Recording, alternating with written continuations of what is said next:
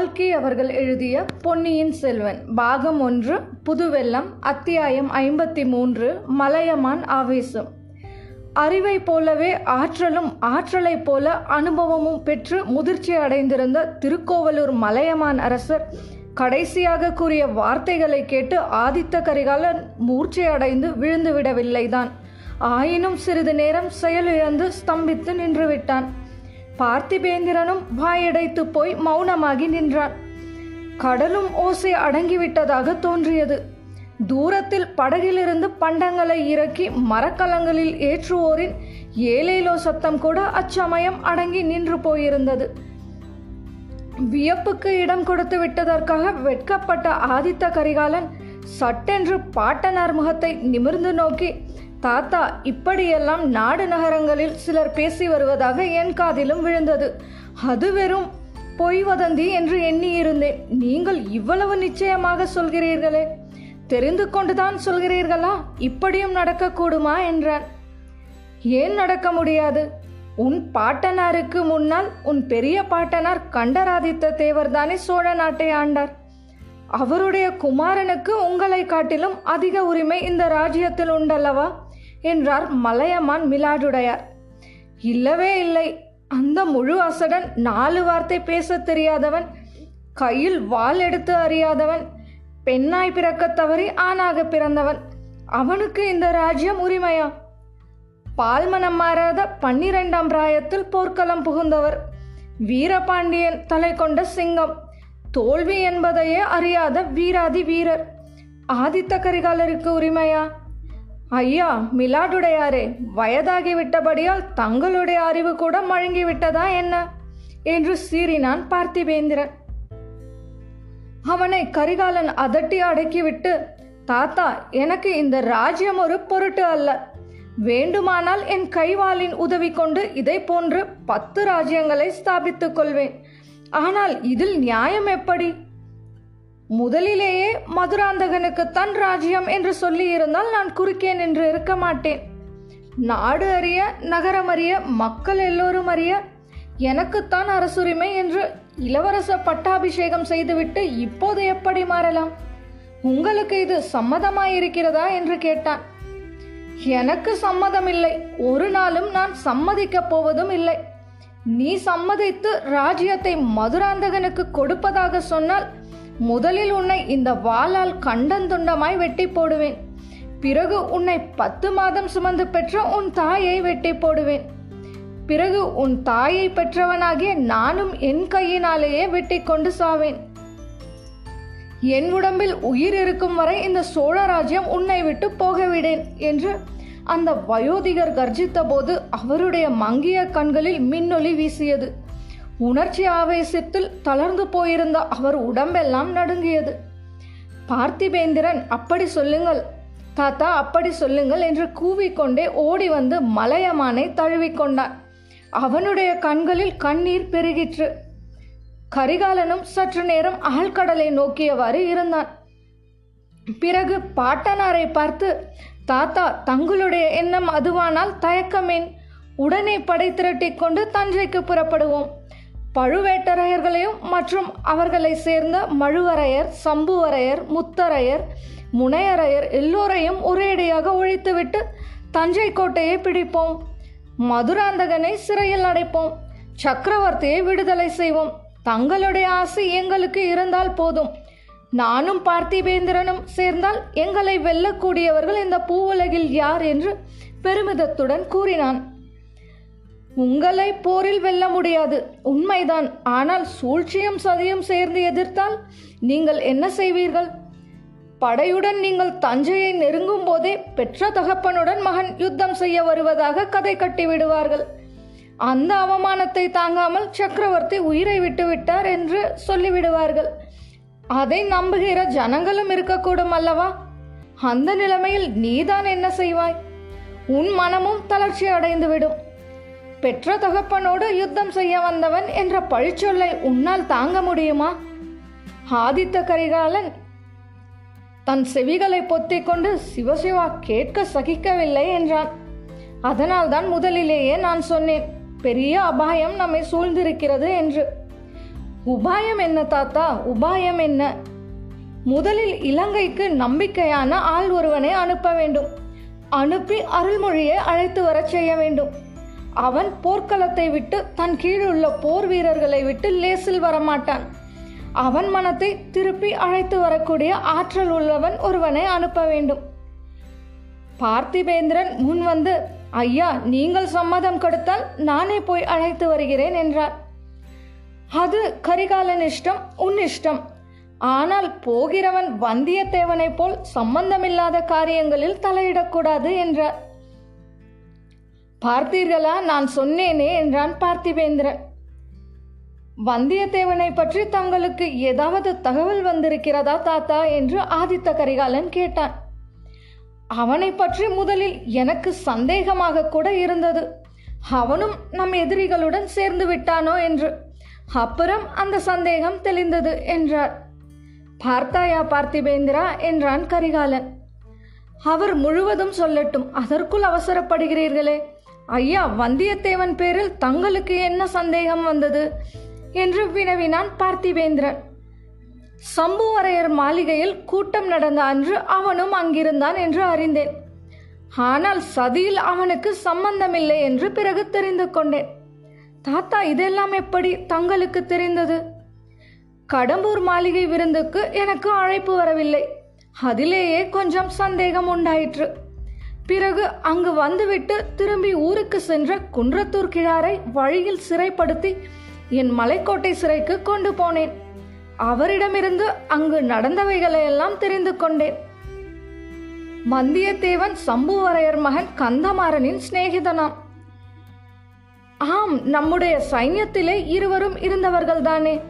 வடபெண்ணை கரையில் இருவரும் காவல் புரிந்தார்கள். அதிலிருந்து அவர்களுக்கு சிநேகிதம் ஏற்பட்டிருந்தது எனக்கு தெரியும் என்றார். எப்படியோ வந்தியத்தேவன் அன்றைக்கு அம்மாளிகையில் இருந்தான். அவன் சதியில் சம்பந்தப்பட்டானா இல்லையா என்பதை தெரிந்து கொள்ள முடியாமல் இருந்தது. பிறகு அதற்கு ஒரு வழி கிடைத்தது. தஞ்சை கோட்டைக்குள் கந்தமாறனுடைய முதுகில் வந்தியத்தேவன் குத்திவிட்டு தப்பித்து சென்று விட்டான் என்று தெரிந்ததும் என்றார். தாத்தா இதை ஒரு நாளும் நான் நம்ப மாட்டேன் வந்தியத்தேவன் வேறு எது செய்தாலும் செய்யாவிட்டாலும் ஒருவனுடைய முதுகில் குத்தக்கூடியவன் அல்ல. அதிலும் சிநேகிதனுடைய முதுகில் குத்தக்கூடிய சண்டாளன் அல்ல என்றான். அந்த சிநேகிதன் தன் எஜமானுக்கு விரோதமான சதியில் ஈடுபட்டவன் என்று தெரிய வந்தால் இவனையும் அந்த சதியில் சேர்ப்பதற்கு அந்த சிநேகிதன் ஒருவேளை முயற்சி செய்திருந்தால்? எப்படி இருந்தாலும் முகத்துக்கு முகம் நின்று சண்டையிட்டு இருப்பானே தவிர ஒரு நாளும் முதுகில் குத்தி இருக்க மாட்டான். உன் சிநேகிதனிடம் உன்னுடைய நம்பிக்கையை வியக்கிறேன். தம்பி உண்மை எப்படியோ இருக்கட்டும். கந்தமாறனுடைய முதுகில் குத்தியதாக வந்தியத்தேவன் பேரில் பழுவேட்டரையர்கள் குற்றம் சுமத்தி அவனை வேட்டையாடி வருகிறார்கள். இவ்வளவுதான் எனக்கு தெரியும். ஆகையால் வந்தியத்தேவனுக்கும் கந்தமாறனுக்கும் ஏதோ ஒரு விதத்தில் சண்டை வந்திருக்க வேண்டும். இதிலிருந்து அவன் உனக்கு எதிரான சதியில் சேர்ந்திருக்கவில்லை என்று நிச்சயமாகிறதல்லவா என்றார் அதற்கு இவ்வளவு தூரம் சாட்சியம் வேண்டியதில்லை. வந்தியத்தேவன் நம் விரோதிகளுடன் சேர்வது என்றால் அப்போது இந்த பூமியே தலைகீழாகிவிடும். அலைக்கடல் வறண்டு விடும். வானம் இடிந்து விழும். சூரியன் ராத்திரியில் உதிப்பான். சோழர் குலம் சர்வநாசத்தை அடையும் என்று ஆதித்த கரிகாலன் பரபரப்போடு கூறினான். இளவரசர் சொல்லுவதை நானும் ஒத்துக்கொள்வேன். வந்தியத்தேவன் ஒரு நாளும் நமக்கு துரோகம் செய்து எதிரிகளுடன் சேரமாட்டான். அவனிடம் நான் சொல்லும் குற்றம் ஒன்றே ஒன்றுதான். அழகான பெண் முகத்தை கண்டால் வந்தியத்தேவன் தலை கிருகிருத்து விடுவான். அவனுடைய மதி மயங்கிவிடும். இதை கேட்ட ஆதித்த கரிகாலன் புன்னகை புரிந்தான். அது தெரிந்திருந்தபடியால் தான் சக்கரவர்த்தியிடம் ஓலையை கொடுத்துவிட்டு இளைய பிராட்டியிடம் போகும்படி அவனை அனுப்பினேன். இளவரசியை ஒரு தடவை அவன் பார்த்துவிட்டால் அப்புறம் தப்புவது ஏது? அவளுக்கு அடிமையாக இருக்க வேண்டியதுதானே என்றான். உடனே மலையமான் மிலாடுடையார் ஓஹோ அப்படியாம். வந்தியத்தேவனுக்கு சொல்லி அனுப்பியிருக்கிறாய். எனக்கு தெரியாமல் போயிற்றே. தஞ்சாவூரை விட்டு கிளம்பிய பிறகு வந்தியத்தேவனிடம் இருந்து ஏதாவது செய்தி வந்ததா? அல்லது இளைய பிராட்டியிடமிருந்தாவது செய்தி வந்ததா? என்றார். ஒவ்வொரு நிமிஷமும் எதிர்பார்த்து கொண்டிருக்கிறேன். இதுவரை ஒன்றும் செய்தி வரவில்லை. அருள்மொழி இவ்விடம் வந்த பிறகு உன் சகோதரியையும் இங்கே தருவித்து விட வேண்டியதுதான். அப்புறம் நமக்கு ஒரு கவலையும் இல்லை. இளைய பிராட்டியிடம் எல்லா யோசனையும் விட்டுவிட்டு அவள் சொல்கிறபடி நாம் கேட்டு நடந்து வந்தால் போதும். தாத்தா இது விஷயத்தில் வந்தியத்தேவனை காட்டிலும் தாங்கள் மோசமாயிருக்கிறீர்களே என்றான். ஆம் கரிகாலா உன் சகோதரி இரண்டு வயது குழந்தையாக இருந்தபோதே கொடுங்கோலை கையில் பிடித்து விட்டாள். என்னையும் உன் பாட்டியையும் தாய் தகப்பனையும் தன் இஷ்டப்படி ஆட்டி வந்தாள். இப்போதும் என் வரையில் அப்படித்தான். அவள் வைத்ததே எனக்கு சட்டம். கரிகாலா உன் சகோதரியை பற்றி சொன்னால் உனக்கு அது குறைவு என்று நினைக்காதே. உனக்கு அது பெருமையை தவிர வேறில்லை. இளைய பிராட்டி குந்தவையை போன்ற அறிவு செல்வத்தை படைத்தவர் ஆண்களிலோ பெண்களிலோ இதுவரையில் பிறந்ததில்லை. நமது முதன் மந்திரி அனிருத்த பிரம்மராயர் எப்படிப்பட்டவர் என்பது உனக்கு தெரியும் அல்லவா அவரே இளைய பிராட்டியிடம் யோசனை கேட்பார் என்றால் வேறு என்ன சொல்ல வேண்டும்? என்று மிலாடுடையார் ஒரே பரவசமாக பேசினார். வந்தியத்தேவனிடம் அசூயை கொண்ட பார்த்திபேந்திரன் அதெல்லாம் சரிதான் யார் இல்லை? என்றார்கள். ஆனால் ஒருவேளை வந்தியத்தேவன் இளைய பிராட்டியை பார்ப்பதற்கு முன்னால் வேறு ஒரு பெண்முகத்தை பார்த்து மயங்கி இருந்தால் என்ன செய்வது? உதாரணமாக அந்த பழுவூர் இளையராணி என்கிற மோகினியை பார்த்திருந்தால் என்றான். கடைசி வார்த்தைகளை அவன் சற்று தாழ்ந்த குரலில் கூறியபடியால் கிழவரின் காதில் அது விழவில்லை. ஆனால் ஆதித்த கரிகாலன் காதில் விழுந்தது. அவன் சட்டென்று திரும்பி கண்களில் தீப்பொறி பறக்க பார்த்திபேந்திரனை பார்த்தான்.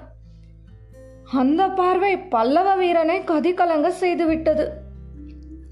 மலையமான் பாறையிலிருந்து எழுந்து நின்று பார்த்திபேந்திரா நீ நாளைக்கே இலங்கைக்கு புறப்படுகிறாய் அல்லவா வாலிபர்களாகிய உங்களுக்கு பேசுவதற்கு எவ்வளவோ இருக்கும்.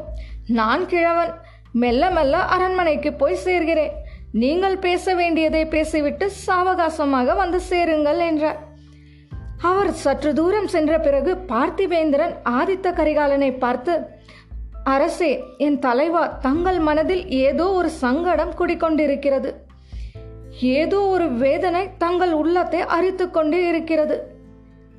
அது பழுவூர் இளையராணி சம்பந்தமானது என்பதை நான் அறிவேன். பெரிய பழுவேட்டரையரின் கல்யாணத்தை பற்றிய பேச்சு வரும்போதெல்லாம் தங்கள் தோற்றமே மாறிவிடுகிறது. தங்கள் கண்கள் சிவந்து அனலை கக்குகின்றன. எத்தனை காலம் இந்த வேதனையை தங்கள் மனதிற்குள்ளே வைத்துக்கொண்டு புழுங்கப் போகிறீர்கள்? என்னை தாங்கள் உயிருக்கு உயிரான சிநேகிதன் என்று ஆயிரம் தடவை கூறியிருக்கிறீர்கள். அப்படிப்பட்ட சிநேகிதனிடம் தங்கள் உள்ளத்தை திறந்து காட்டக்கூடாதா வேதனை இன்னதென்பதை எனக்கு சொல்லக்கூடாதா பரிகாரம் ஏதாவது கண்டுபிடித்து சொல்ல எனக்கு ஒரு சந்தர்ப்பம் அளிக்க கூடாதா? தாங்கள் மனத்திற்குள்ளே வேதனைப்பட்டு புழுங்குவதை பார்த்து கொண்டு எத்தனை நாள்தான் நான் சும்மா இருக்க முடியும் என்று அடங்க ஆர்வத்தோடு கூறினான்.